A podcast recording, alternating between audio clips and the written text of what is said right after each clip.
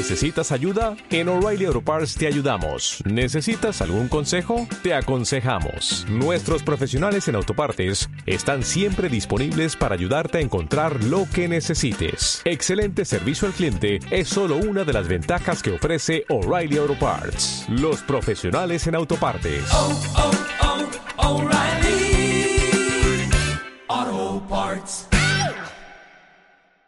Hola, muy buenas. Bienvenidos a un nuevo episodio del podcast Out of Broadway. Hoy tengo junto a mí a David Pinto, que es director escénico, adaptador y letrista, que el pasado 2020 publicó el libro L'artesania del teatre musical, editado por el Institut del Teatre de Barcelona.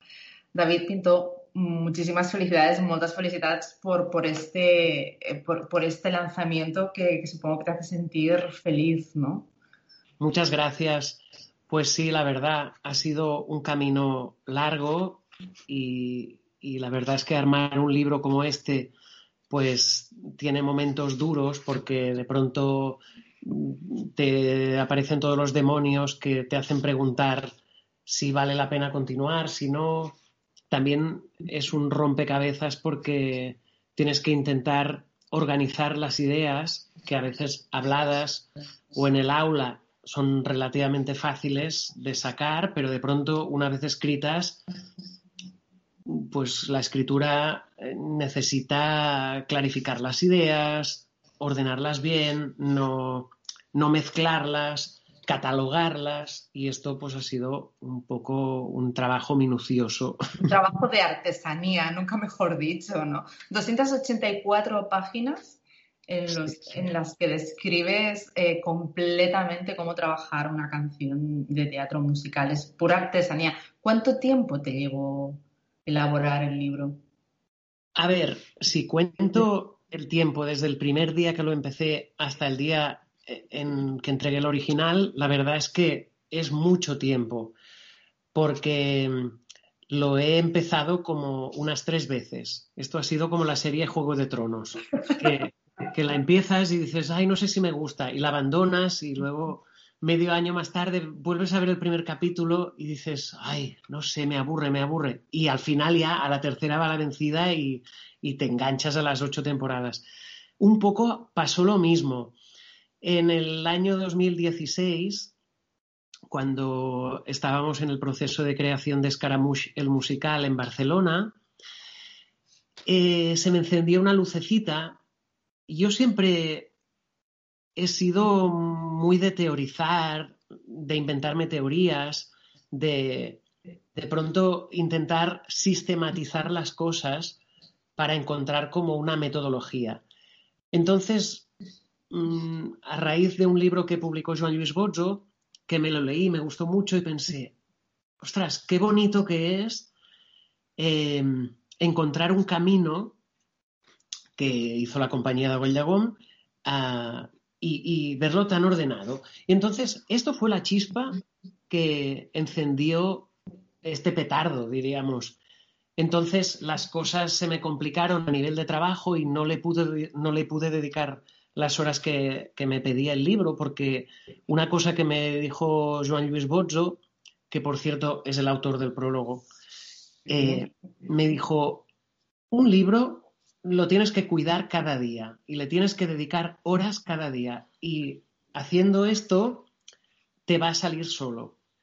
Y realmente es así. Hasta que no me puse el, el verano, diríamos, del 19, eh, cada día me levantaba y me estaba cinco horas delante del ordenador, comía y por la tarde ya me dedicaba a otras cosas, pero intentar cada día una disciplina, una especie de, y a veces, pues te estás delante de la pantalla y no se te ocurre nada o haces algún garabato en una libreta.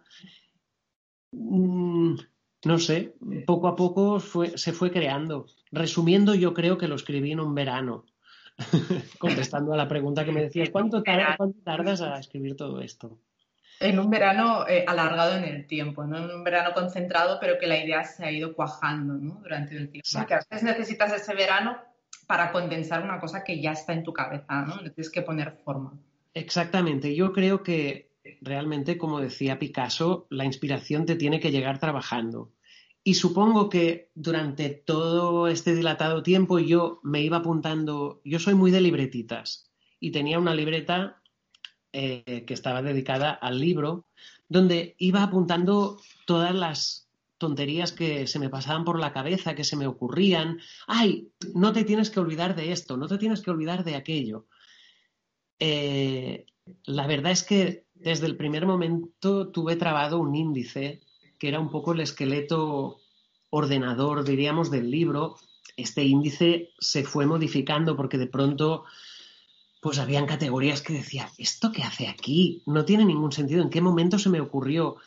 Y al final acabaron, acabé mm, dibujando dos grandes bloques. Uno es el trabajo que se puede hacer en solitario en casa y luego el trabajo que se hace en la sala de ensayo, donde se necesita una mirada externa y los compañeros de escena si, si en la canción hay más de una persona. Entonces, esto fueron los dos grandes ejes del libro y dentro de, pues de cada grupo de estos, pues hay muchas ramas y muchas cositas. El libro se convertirá seguro eh, en una guía imprescindible para cualquier persona que quiera trabajar en el teatro musical. De hecho, creo que ya se ha agotado la primera edición, ¿no? se, agotó, se agotaron los libros en la librería, pero creo que en el almacén aún quedan, aún quedan ejemplares. Me, encantaría, pero... ¿Dónde, ¿Dónde se puede encontrar? Esto es una publicación, lo has dicho antes muy bien, del Instituto del Teatro, mm. que es un organismo que pende de la Diputación de Barcelona. Entonces, este libro se puede comprar en la librería de la Diputación en Barcelona. De momento solo existe en catalán. Y, también lo puedes comprar online en la misma tienda virtual de, esta librería. Por 10 euros solo.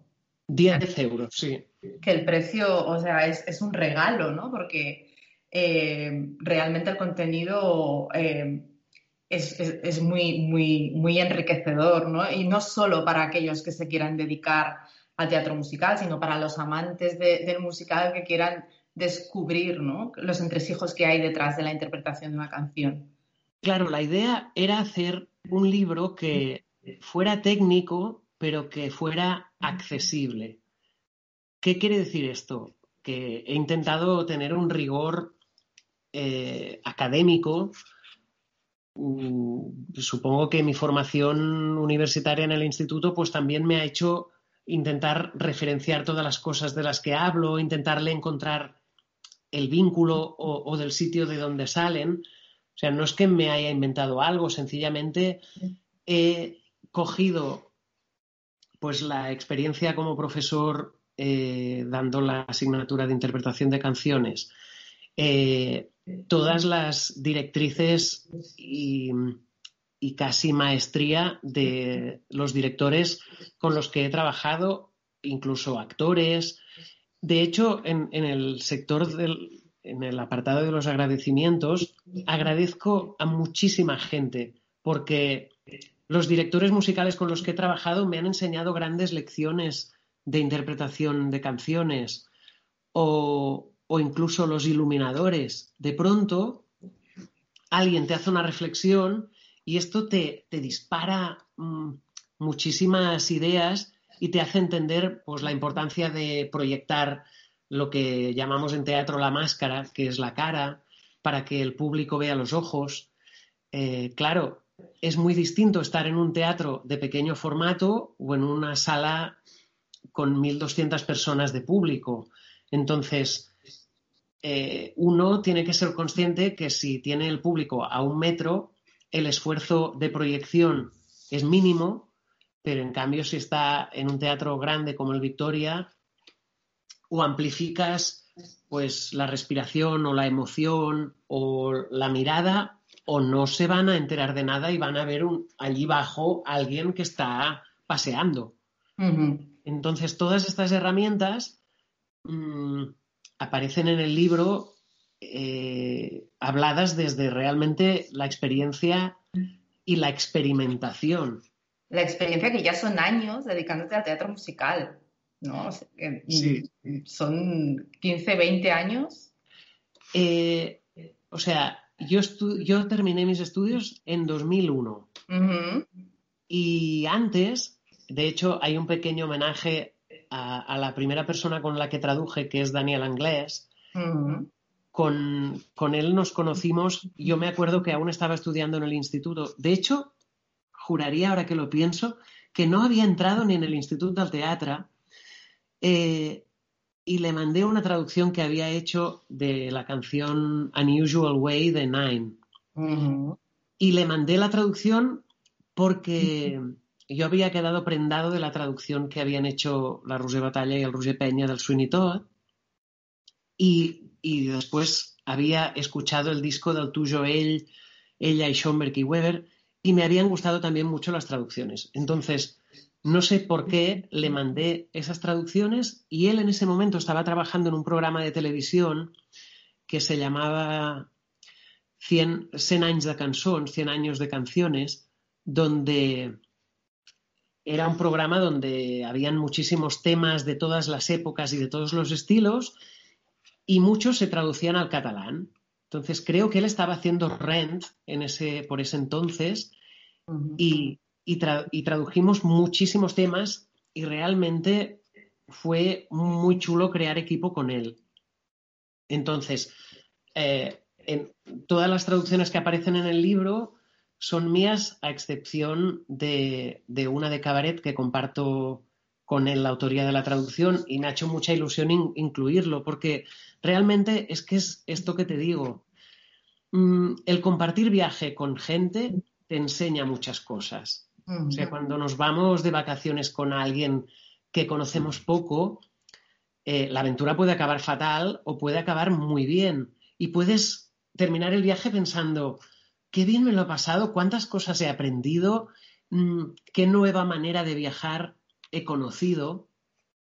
Y pienso que todas las personas con las que nos cruzamos eh, nos enseñan muchísimas cosas. Algunas cosas parecen imperceptibles, pero son cruciales y muy importantes, y otras son mm, revelaciones mu- mucho más bestias que, que te menean y que, pero no sé, realmente me pasa esto. Toda la gente con la que me he cruzado me han enseñado cosas, pues no sé, mm, es que te diría mil nombres, que están además en los agradecimientos. ¿eh? Me, me he dedicado, espero no haberme dejado a nadie importante, Claro, pero es que es- es- eh, eh, vivimos en sociedad, ¿no? Y nos, y nos alimentamos unos, unos a otros y de todo, aunque sea de las malas experiencias, de todo aprendemos y de todos nos, de todos nos llevamos algo positivo. Y, y más el teatro, el teatro es un, es un- el teatro y, y el musical eh, es un trabajo súper de equipo, ¿no? En lo que hace el letrista, el compositor y tal, tiene que haber una armonía excelsa entre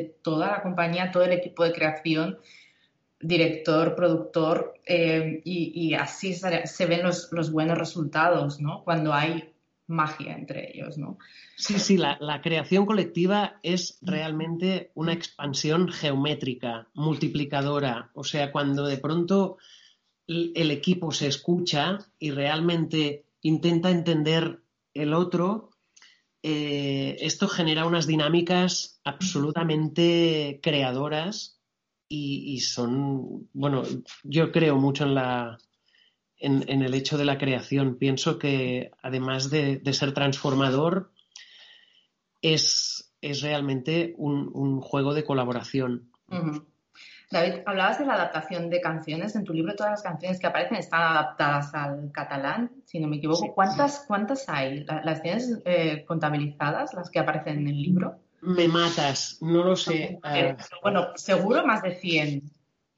Mm, mira, te cuento. Al principio del libro, lo que hago es ah, intentar estructurar, o sea, para empezar a cantar una canción, lo que tienes que, que intentar entender es dónde pertenece esta canción y qué tipo de canción es.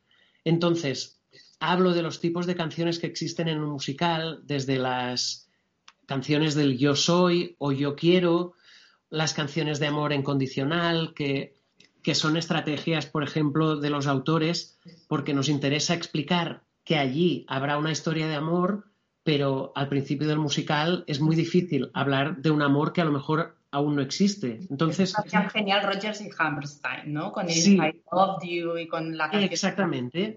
Este condicional lo que nos ayuda es a entender que allí hay algo que funcionará, pero que aún no se ha desarrollado. Pues esto, desde las, el 11 o'clock number, todo esto. Entonces, cada uno de, esto, de estas categorías tiene dos canciones de ejemplo. Eh, después, cuando hablo de los distintos ejercicios y elementos dentro de la canción, pues también las eje- ejemplifico. Ostras, la verdad es que no, no sé cuántas. A mí me ha sorprendido encontrar de, de repente todas, que yo sé que tú has adaptado muchas, pero hay algunas que has escrito para el libro. Sí, algunas que pensaba, esta canción es ideal, pues no sé si, no sé si 100, pero bastantes, ahora estoy viendo. Alguna, alguna pensaba, es que esta canción es ideal para contar esto o contar lo otro, no sé, para ilustrar el soliloquio o para ilustrar, eh, yo qué sé, el, el interlocutor o la geografía de la canción, pues a nivel espacial. Entonces, algunas las tenía adaptadas, algunas otras eh, pues las he tenido que rehacer porque después revisándolas pensaba, ay, aquí añadí una sílaba de más, no quiero que esto quede así. Entonces, bueno, ya sabes, cuando te pones, te pones. y te lías. No, y te quería hablar de esto, de, de- de tu, de, tu, de tu labor como, como adaptador de canciones que mencionabas, que mencionabas algo. Adaptar canciones que todo el mundo. Adaptar canciones que nadie conoce puede ser fácil, pero adaptar canciones de musicales que todo el mundo tiene interiorizadas, eso es una tarea ardua y complicada, ¿no? Bueno, Y- y casi y una responsabilidad, porque a veces dices, mejor no delatarte. ¿Cuáles son las claves o, las, las claves para hacer una buena adaptación o el mayor reto al que te enfrentas cuando has de adaptar una canción al catalán o al castellano? Catalán es más fácil quizá porque es más melódico, es más... Depende, es que depende, porque hay canciones que son mucho más fáciles de adaptar en castellano y en cambio otras, inexplicablemente, el catalán les van como anillo al dedo. Pero en general yo creo que hay dos maneras de afrontar la traducción de una canción. La primera, o sea, la, primera de todas es la lectura de la canción y entender qué significa esta canción, para qué sirve esta canción. Esto es muy importante. A veces es más importante entender para qué sirve que no lo que significa, porque muchas veces cuando adaptamos eh, nos tenemos que acercar a la realidad del idioma en el que estamos traduciendo. Y yo siempre digo que los pajaritos cantan distinto en inglés, en catalán y en castellano. Mm, suena, tiene toda una serie de connotaciones. Mm, ahora pensando, por ejemplo, estoy pensando en el Over the Rainbow.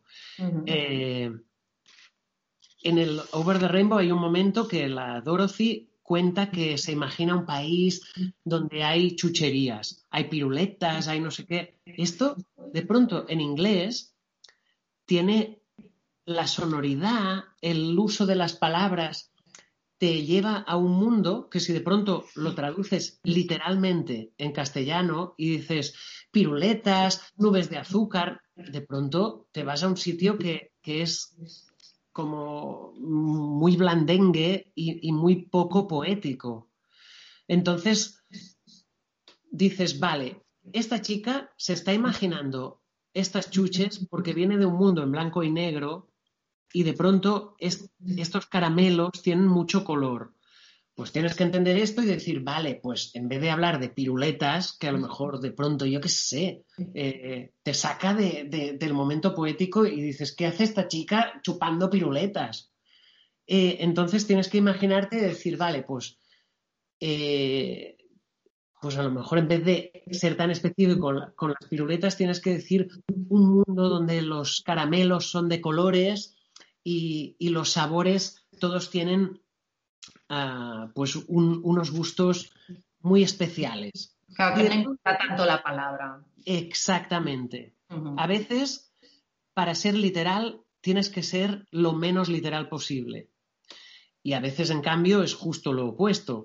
Lo que tienes que ser es muy literal y fiarte de que esta literalidad eh, te ayudará a acercar a lo que significa. Pero bueno, esto sería otro libro, ¿eh? porque realmente la traducción de canciones es un mundo absolutamente inexacto, intuitivo, mm, con unas normas increíbles y, y con unas. Y también te puedes saltar las normas a la torera, porque una canción la puedes hacer toda rimada, pero si no se entiende la canción no tiene ningún sentido. Claro. O sea, es como encontrar el equilibrio entre la forma, el significado y el contexto donde está cantada la canción.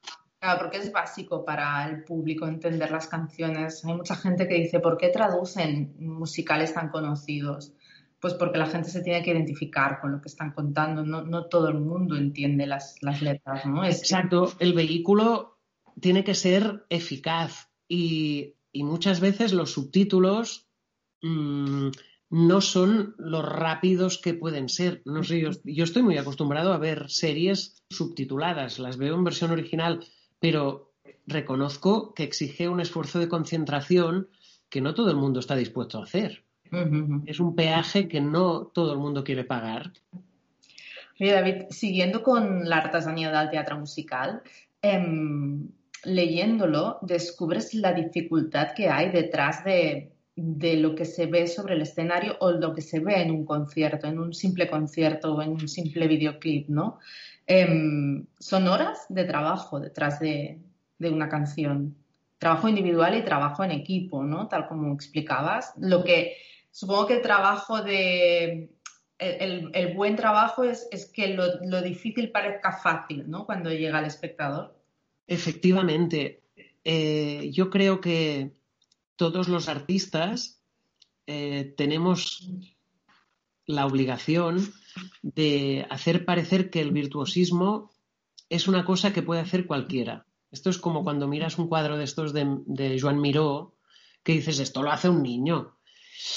Eh, encontrar este equilibrio, eh, estas manchas tienen una... No, no, es tan fácil. O sea, los garabatos que hacía Picasso, quizás sí que los puede hacer cualquiera, pero no, no serán de esta manera. Es que es realmente, sí, eh, ya lo decía Sondheim, el arte no es fácil. Mm, porque aparte queremos escuchar cosas nuevas, no queremos eh, repetir estructuras o fórmulas que funcionen. A veces una canción es absolutamente tonta y lo que la hace magistral o espectacular es de pronto ver esa intérprete dejándose atravesar por ella. Ah, el intérprete, el material. La sí, sí, sí. Directo, también, la magia del arte y de. Exacto. Claro, es ahora que estamos con todo este tema de la pandemia, que hemos tenido ocasión de ver muchísimo teatro eh, grabado, nos damos cuenta de que realmente eh, el acto del teatro es colectivo. O sea, la canción la construye tu imaginación y la respiración de las personas que tienes a tu lado. Eh, la sensación de 100 personas que están mirando ese ejercicio virtuoso y peligroso y decir, ahora va a desafinar, no puede subir más. Y de pronto sube un tono espectacularmente y con espacio y con tranquilidad y facilidad. Y dices, Dios mío, ha llegado al techo de su actuación y de pronto la canción sube de tono. Y esta respiración colectiva, yo creo que también es lo que nos emociona, nos, nos eriza la piel y nos, nos deja como flipados en, en, la silla diciendo, pero ¿cómo puede ser que, no sé, ahora, ahora mismo estoy pensando en, en la Raquel Jezequel, una actriz que tenemos aquí en Cataluña, sí, sí. sí, que tiene un instrumento vocal ¿no? brutal, pero brutal. Y de pronto empieza a cantar eh, Into the Unknown que dices, bueno, ya he escuchado Idina Menzel, eh, muy bien, lo hace muy bien, tal. Y de pronto la oyes en directo y piensas, Dios mío, es que esa estaba en un estudio de grabación y cuando ha calado el agudo, le han repetido la toma. Me está cantando la canción tan pancha.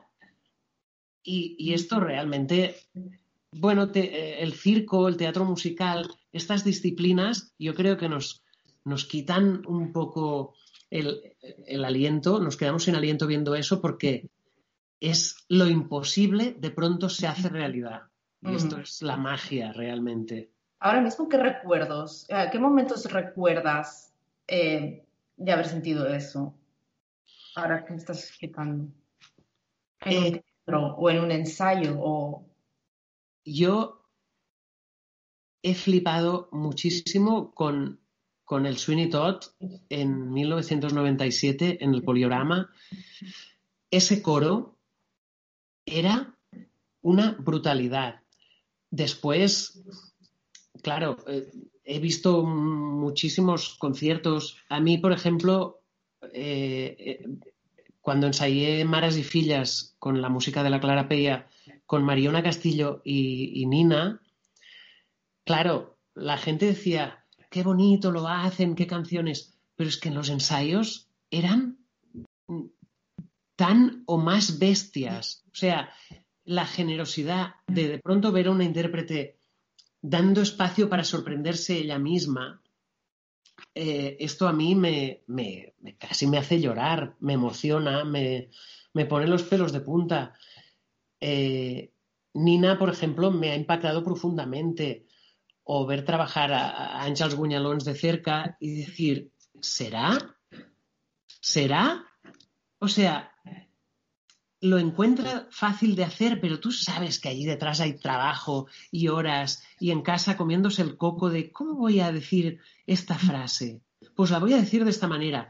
Y esta gente que trabaja en casa y que, que hace el trabajo, o sea, deja que el material mm, vaya dejando pozo, a mí esta gente me, emociona y me muero de ganas de trabajar con ellos. De hecho, es que la gente excepcional es que es brutal. Yo siempre digo que los actores tienen que ser como mm, fábricas de plastilina, porque los directores, con la plastilina que nos regalan, que crean, podemos crear obras. Entonces, si un actor genera pues un kilo de plastilina, pues tú puedes hacer, bueno, pues una cosita bonita para poner en, una mesilla o en, una, o en un tocador. Pero si de pronto ves a una actriz que genera y genera y genera, dices, bueno, yo, perdón, pero no me voy a, no, voy a hacer cuatro mierdas, voy a hacer un conjunto escultórico y voy a flipar. y, y, claro, y de pronto, pues, de hecho, es este feedback. Todo lo que te dan se puede se puede transformar y multiplicar. Y cuando más de un artista, pues más genial puede quedar el espectáculo. También me pasa con Iván Lavanda, que, que te viene de casa, había pensado que podríamos hacer esto y lo otro y no sé cuántos. Estas dinámicas son maravillosas.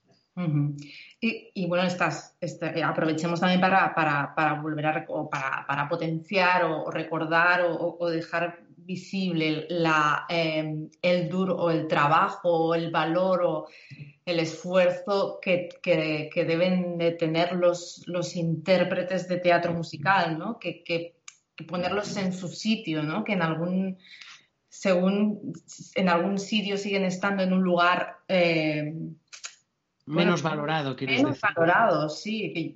Y son los más completos porque son atletas. O sea, no solo tienen que interpretar, sino que además tienen que tener todo, todo el aparato cantístico súper entrenado, porque a veces las partituras no son nada fáciles. A veces hay musicales donde se exige bailar, mm, incluso disciplinas de baile complicadas como el claqué o la esgrima. Y de pronto, pues todo esto se da por hecho.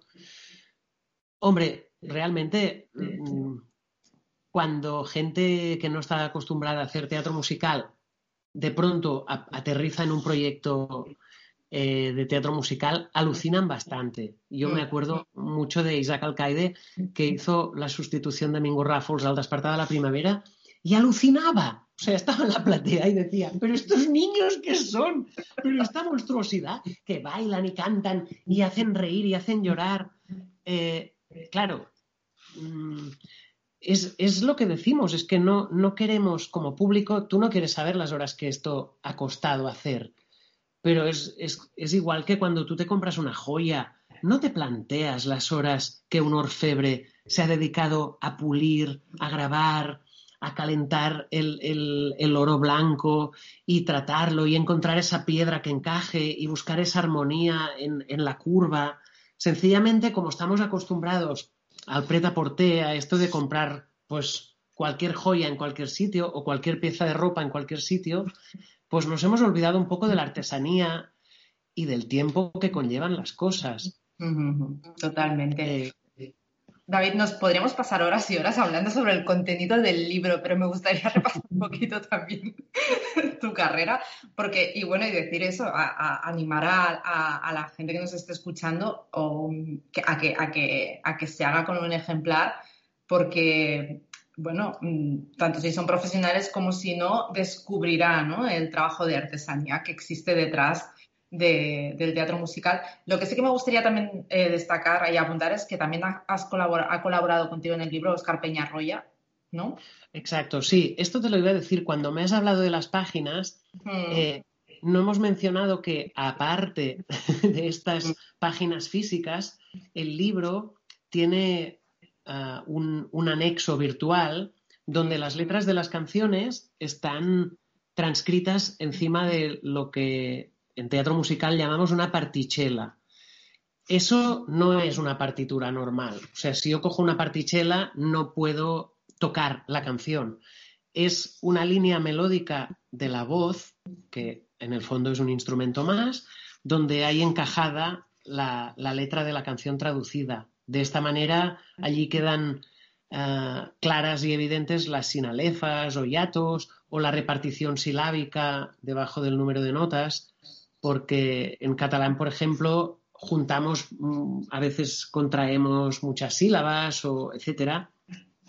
Y esto es importante para cantar la canción con los acentos puestos.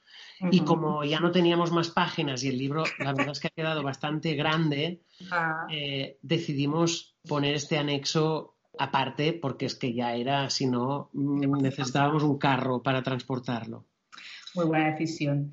Em, pues sí, mencionamos a, Oscar Peñarroya y, bueno, y esto, y animamos a, todo el mundo a hacerse con un ejemplar de la artesanía del teatro, del teatro musical. Y David, eh, ¿tú actualmente estás dando clases en Eolia? Exacto. La docencia es, es como una especie de fuente que me nutre porque allí puedo experimentar muchas de las teorías que hay en el libro han salido de, la docencia, de intentar romperte los cuernos para contar un concepto al alumno o, intentar ver que a veces la primera manera de llegar no es la más rápida, sino que tienes que dar algunas vueltas.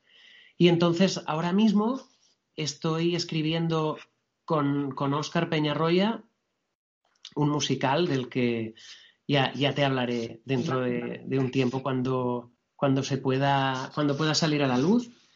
Y con Albert Guinubart también estamos escribiendo, bueno, ya hemos escrito, de hecho, un, Mesías, una pieza, una pieza coral para celebrar em, el aniversario de, de, un coro que se llama Los Amics de la Unión en Granollers, un pueblo, una ciudad cercana a Barcelona. Y hemos escrito esta cantata para coro de voces blancas, coro mixto, coro infantil, bueno, un lío de gente. Lo que pasa es que la hemos tenido que posponer en el tiempo porque mm, con toda la situación de salud actual, pues no era muy práctico, o sea, no cabía la gente en el escenario, no había el suficiente espacio para repartirlos. Entonces, esto está escrito y, de hecho, a partir del día 20, que Albert tiene que terminar unas cosas. Hemos quedado para revisarla, para ver en qué sitio estamos, para ver si se tienen que escribir otras letras o otras canciones. Y allí estamos y combinando. También estoy en el proceso de creación de un nuevo musical de Dagoll Llagón. Ajá. Sí, Es una gran noticia, aparte del que están ahora produciendo con Teatro. exacto. El Testimo Gut continúa su gira y aterrizará en Barcelona en octubre del 2021, de este año. Y de hecho, casi es en primicia porque mañana saldrá la, notificación de las audiciones. Eh, pues empezamos el proceso de selección de unos personajes que se necesitan. Que llevas eh, trabajando junto a Bocho y Dagoll eh, desde hace unos cuantos años. ¿Qué has aprendido junto a ellos? Desde el 2013, para ser exactos. Ah, Empecé vale. a final del 2013 con el Club Super 3 del musical, donde hice la ayudante de dirección. Y la verdad es que mm, he descubierto un mundo que no conocía y que me ha encantado, porque la figura del ayudante de dirección es, es bastante curiosa y entretenida, porque mm, tienes que intentar entender lo que necesita este director y ponerte a su servicio, porque es muy distinto hacer de ayudante de dirección del, del Joan Lluís Bozzo que de la Lisenda Roca o que del Alexander Herold. Cada uno necesita algo un poco distinto. Y intentar entender estas personitas que están liderando un barco tan grande e intentar ser útil para ellos, pues es un juego bastante entretenido y del que la verdad es que es, es muy chulo porque estás aprendiendo constantemente de ellos y además puedes ayudarlos. Y esto es, es muy gratificante porque pues a algunos necesitas ayudarlos a ordenar, a otros necesitas a- a apoyarlos para que sigan dando, a otros les tienes que decir calma porque vamos a matar a los actores con esta caña. Ah, Claro. cada uno necesita algo un poco distinto y, y es un poco, necesitan una píndola cada uno, como O sea, decía una Mary de psicología también, ¿no? Sí, de psicología, de escucha, no Empatía. sé exactamente. Y Mm. también de moderación, porque a veces tú harías las cosas distintas, pero tú no estás gobernando ese barco. La responsabilidad es de alguien que está eh, en el timón y necesita, pues, hacer, o sea, la ruta que, que parece. Y a veces, y, y la verdad es que es muy divertido porque a veces hay rutas que tú no harías y que de pronto dices, ¿qué, qué viaje más chulo hemos hecho? Y yo que me pensaba que por allí nos aburriríamos o habría tormenta. La verdad es que he tenido muchísima suerte y, y doy gracias a, a todos los directores que he ayudado porque también, también están agradecidos en el libro, por cierto, porque me han enseñado mucho. Claro. Eh, eh, hablamos de musicales de gran formato, pero en Barcelona eh, no sé, bueno, sí que sé por qué. En Barcelona hay mucha pasión por el musical y el pequeño formato tiene tanto auge porque hay mucha pasión por el musical, hay mucha gente que ama el musical y que quiere hacer las cosas sea como sea. Sí. Pasó con, John- con Johnny Yen hace unos años, ¿no? También que... En eh, 2006, sí. 2006 Fue la fue- primera dirección. Eh, yo, yo había terminado una gira de tres años con la cubana, donde también aprendí muchísimas cosas y necesitaba parar, porque estaba mareado, encantado, pero también mareado. El viaje había sido brutal. Había salido de Barcelona virgen y había descubierto todo el mundo en estos tres años. Y entonces decidí invertir mis ahorros en, en esta especie de, de experimento de Johnny Jen. Pedí a Laia Piro y a Jordi Vidal que me ayudaran. Eh, respondía, me acuerdo que me parece que en el 96 o en el 95 hice un cursillo con la Roser Batalla y los Mas en una escuela de Barcelona que se llama El Timbal y era un curso de interpretación de canciones de musical y me acuerdo como si fuera hace un mes que la Roser Batalla me dijo tú tienes cabeza de director no me lo dijo mmm, sin ninguna mala intención o sea con ninguna mala intención pero a mí me sentó como un tiro, me dio una rabia porque yo tenía ganas de ser actor y quería estudiar en el Instituto del Teatro y me imaginaba cantando, yo qué sé, esas cosas que proyectas. Y de pronto en el 2006 apareció ese recuerdo y dije, ¿y si lo pruebo? Y a ver qué pasa. Y pedí a estos dos compañeros que me ayudaran en el viaje y junto con Xavi Torras, con el que también cada charla con él es un, aprendizaje brutal, pues em, emprendimos esta aventura y a la que han seguido muchísimas otras. La verdad es que lo mismo que decías de, los actores de musical, yo también, después de Johnny Jen, yo hice obras de texto. Pienso que también es lo mismo. Dirigir un musical es, es, casi lo mismo que dirigir una obra de texto. Lo importante es saber qué historia estás contando. A ver, hay que conocer algunas cosillas que, técnicas que hay por en medio. Pero en el fondo lo que queremos es que unos personajes nos expliquen una historia y nos emocionen. Y las herramientas pues están escritas en, en clave musical o están en texto sin música por debajo, pero es yo pienso que es todo exactamente lo mismo. Es que ya ves que mm, cuando uno se apasiona no pararía de hablar. Tal cual, tal cual. Y, quería también mencionar el musical que trabajaste, bueno, en el musical en el que trabajaste junto a Andreu Gallén recientemente, bueno, justo antes del confinamiento, en marzo. El, Ah, Daughters of Abilities. Esto es. Sabremos más, veremos más. Ay, queremos más. Yo también. Claro queremos más, queremos más. Tenemos que llamar a Andreu. Claro, la verdad es que como siempre, eh, nos, cuando la, verdad es que la gente de teatro somos la monda, porque cuando estamos trabajando en algo, estamos como juntos, pero luego cuando cambiamos de trabajo, cambian los equipos y de pronto, sin querer, mm, estás en una nueva familia y tienes tiempo de llamar a los otros familiares del otro proyecto, pero a veces de pronto una cosa tan tonta como descolgar el teléfono y decir, bueno, ¿qué hacemos con esto? Pues se lía. Pero yo tengo la sensación que este musical se va a desarrollar.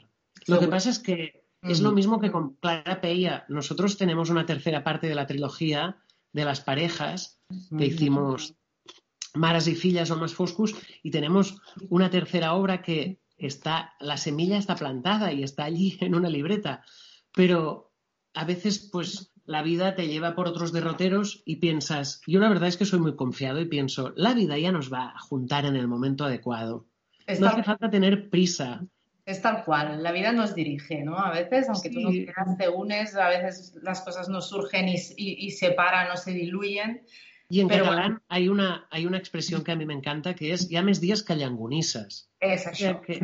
no nos preocupemos, ya, ya llegará sin prisa y a lo mejor, pues lo mejor que puede pasar a este proyecto o a otro o al que sea es que de pronto nos hagamos mayores y lo, lo cojamos desde otro sitio. Yo qué sé.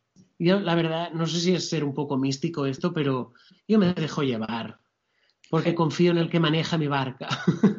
Genial, estoy de acuerdo contigo totalmente. Y ya acabo solo una cosa, es que me gustaría mencionar tu vinculación con el Teatro Cursal de Manresa y con la Asociación eh, al Galliné, que hace poquito cumpliste... Celebramos los 25 años. por eso explícame. El 20 de diciembre de 1995, eh, un grupo de nueve personas eh, nos reunimos en, la sala de detrás de un bar de un teatro de Manresa que se llama Oscar Lins y, decíamos, es que Manresa tiene que tener una programación muy chula. Tenemos que potenciar, eh, hay público a Manresa que tiene muchas ganas de ver teatro y no lo estamos haciendo bien. ¿Qué hacemos? ¿Qué hacemos? Y nada, empezó así, intentando demostrar que Manresa necesitaba un nuevo equipamiento. El Cursal en esos momentos estaba abandonado. Estaba... El último espectáculo que se hizo fue Clubs en el año 85 ah, de gira y, el teatro se quedó cerrado. Luego hubo una especie de espectáculo que había la Mari Sampera, creo, con, con los Colsada, pero fue nada, una, una flor de verano. Y dijimos esto, tenemos que, tenemos que recuperar este equipamiento. Para recuperar este equipamiento, teniendo 100 personas a veces, o incluso menos, ¿eh? a veces había, había ido a Teatro Manresa y había 20 personas de público. Eh, el ayuntamiento nos va a decir, chicos, o sea, ¿cómo vamos a hacer? ¿Cómo nos vamos a gastar esta pasta si vienen 20 personas al teatro? Entonces el galliné nació eh, como una especie de elemento dinamizador en la comarca del Bages, en Manresa, para generar mm, público. Entonces, pues empezamos esta ardua tarea de, de demostrar que había público potencial para abrir un nuevo teatro y el 20 de diciembre del 95 hicimos una locura. No, estoy diciéndolo mal. No fue el 20. Eh, este, este evento fue el 24 de diciembre. Un 24 de diciembre era domingo y piensas, no, vendrá nadie porque la gente tendrá nervios de Navidad. Y, y no, no, fue brutal. Abrimos las puertas de este teatro abandonado, hicimos una especie de recorrido por dentro del teatro donde había personajes, uh, que la gente se encontraba y veían el estado actual del de equipamiento. Entonces, al final de este recorrido, vendíamos unas entradas a 10 años vista. Como la entidad no tenía dinero, pensamos, ¿de dónde vamos a sacar el dinero? Yo qué sé, para imprimir los pósters de las obras que vendrán. Vale, pues tenemos que inventarnos algo. ¿Y si vendemos unas entradas para dentro de 10 años? hostia, es una locura, por 2.000 pesetas, aún había pesetas en ese momento. Y la gente compró una entrada nominal en una especie de plano hipotético que recuperamos del cursal, después cambió y tuvimos que hacer unos inventos y tal. Pero la gente realmente confió en esta iniciativa y se gastó 2.000 pesetas y tuvo durante 10 años una entrada enmarcada en un cuadro muy bonito que nos diseñó el Pere Porquet y el, y el Jordi Soler, unos, diseñadores y unos impresores de Manresa, y nada. Mm, así fuimos demostrando que la gente necesitaba un teatro hasta que en un momento dado, en el 2005, el 2005 lo estoy diciendo bien, 2004, eh, que había un cambio de gobierno hicimos un pressing brutal para que todos los partidos de la ciudad se comprometieran a incluir la reforma de este teatro en su programa electoral. Hicimos una maratón donde vinieron muchísimos artistas uh, de teatro, de, danza, de payasos, de circo.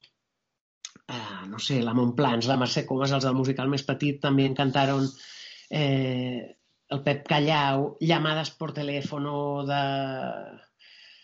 el Paco Morano, el Joan Pera, no me acuerdo. Eh, y, todo esto sirvió para comprometer a la gente. Y finalmente, un poco más de 10 años, en el febrero del 2007, eh, se estrenó el nuevo teatro y ahora pues hizo en 2017 10 años y nosotros 25. La es primera de teatro, el teatro cursal, ¿no? Sí, sí, sí. Es que encabeza todos los rankings. Realmente hemos batido muchísimos récords porque hemos conseguido generar un público fiel a la programación y además una programación muy, muy extensa que invita a muchísima gente que a lo mejor no iría a teatro pues a acercarse al edificio.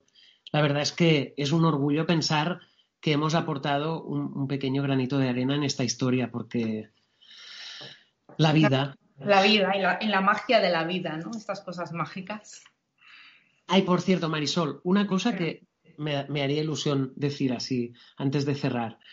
He dedicado el libro a Íñigo Santamaría. Venga, quería hablarte de... Lo tenía apuntado, pero es... Ah, lo tenías apuntado. Es que, claro, nos enrollamos. Tenías prisa, pero ya quería acabar, pero digo, muy bien, gracias por... Estamos súper conectados, David, venga. Háblame de Íñigo, que yo también quería hablar, que hablaras de él. Pues Íñigo apareció en mi vida en 2006 uh, eh, junto con su novio Xavi y vinieron a ver John y Jen. Y, se me presentaron muy educadamente y les gustó mucho la función. Y de pronto, pues de allí nació como una especie de vínculo bastante curioso, porque además eran una pareja curiosa. Uno vivía en Barcelona y el otro en Oviedo. Entonces, durante muchísimos años, este contacto se ha ido retroalimentando junto con otros amigos, Miquel Ángel, Sabina, Al Paul, muchísima gente que formaba una especie de satélites alrededor de Íñigo. Entonces, eh, Íñigo siempre me había hablado de la importancia de, de tener documentación de las cosas que se hacen, de guardar los programas, de guardar los pósters, de guardar los discos, de registrar, o sea, de grabar las funciones para que quedara un documento. Y él, ah, pues, pues culminó su tarea, su obsesión de acumular, aglutinar todo este conocimiento que habían acumulado junto con Xavi en, un libro, una magnífica guía de teatro musical español que comprende toda la comprende todas las producciones de teatro musical que se han hecho en el estado eh, hasta curiosamente el espectáculo Over the que es el último que, sale mencionado en el libro. Bueno, hay algún concierto que se hizo a posteriori, pero diríamos que la idea era que él cerraba el, el círculo con Over the Moon. Y, y nada, supongo que esta conciencia de que las cosas pasan y que a veces hay que dejar huella en algún sitio, pues yo creo que también detonó esta idea de, bueno, de intentar, de intentar ordenar lo que cada uno tiene en su cabecita, en sus cajones que nadie ve, y, también hizo materializar el libro. Y, nada, le he dedicado, le he puesto una dedicatoria, bueno, le he puesto una dedicatoria a mi novio, Albert, y también a Íñigo, que se fue demasiado pronto y demasiado rápido. Porque, pues a veces la vida da muchas vueltas y a veces la cabeza también nos da muchas vueltas y bueno, supongo que se ha ahorrado toda esta pandemia y todo este desastre que estamos viviendo, pero la verdad es que pienso mucho en él con mucho cariño y, egoístamente pienso qué lástima que no hubiera aguantado más, porque a veces pues me encantaría compartir eh, pues desde revelaciones hasta cotilleos hasta cutradas que te encuentras por la vida. Pero bueno. Yo estoy convencidísima de que, de que las comparte con nosotros de alguna manera y que sigue moviendo hilos porque creo que todos los ten lo tenemos muy presente, ¿no? Porque justo hace unos días hablábamos de él también con Anthony Fon y que está entre nosotros y que está enterándose de todo. Estoy convencidísima. Está mirando por la ventana y eso es, eso un día, yo creo que nos está escribiendo las notas para cuando lleguemos a donde debe estar para pasarnos la listilla de fallos y, aciertos que, hacemos. Seguro que sí. Pues gracias por esas palabras, David. Eh, y te quería agradecer siempre tu disponibilidad, eh, siempre tu ofrecimiento y que, que, bueno, que durante todo, desde todos estos años que nos conocemos siempre has estado ahí y siempre, siempre has estado abierto a cualquier sugerencia y a prestar todo tipo de ayuda. O sea que muchísimas gracias por todo y toda la suerte, todo el amor y todo el éxito en todas sus connotaciones posibles. Muchas gracias, nos encontramos pronto. Nos vemos pronto, seguro. Un abrazo.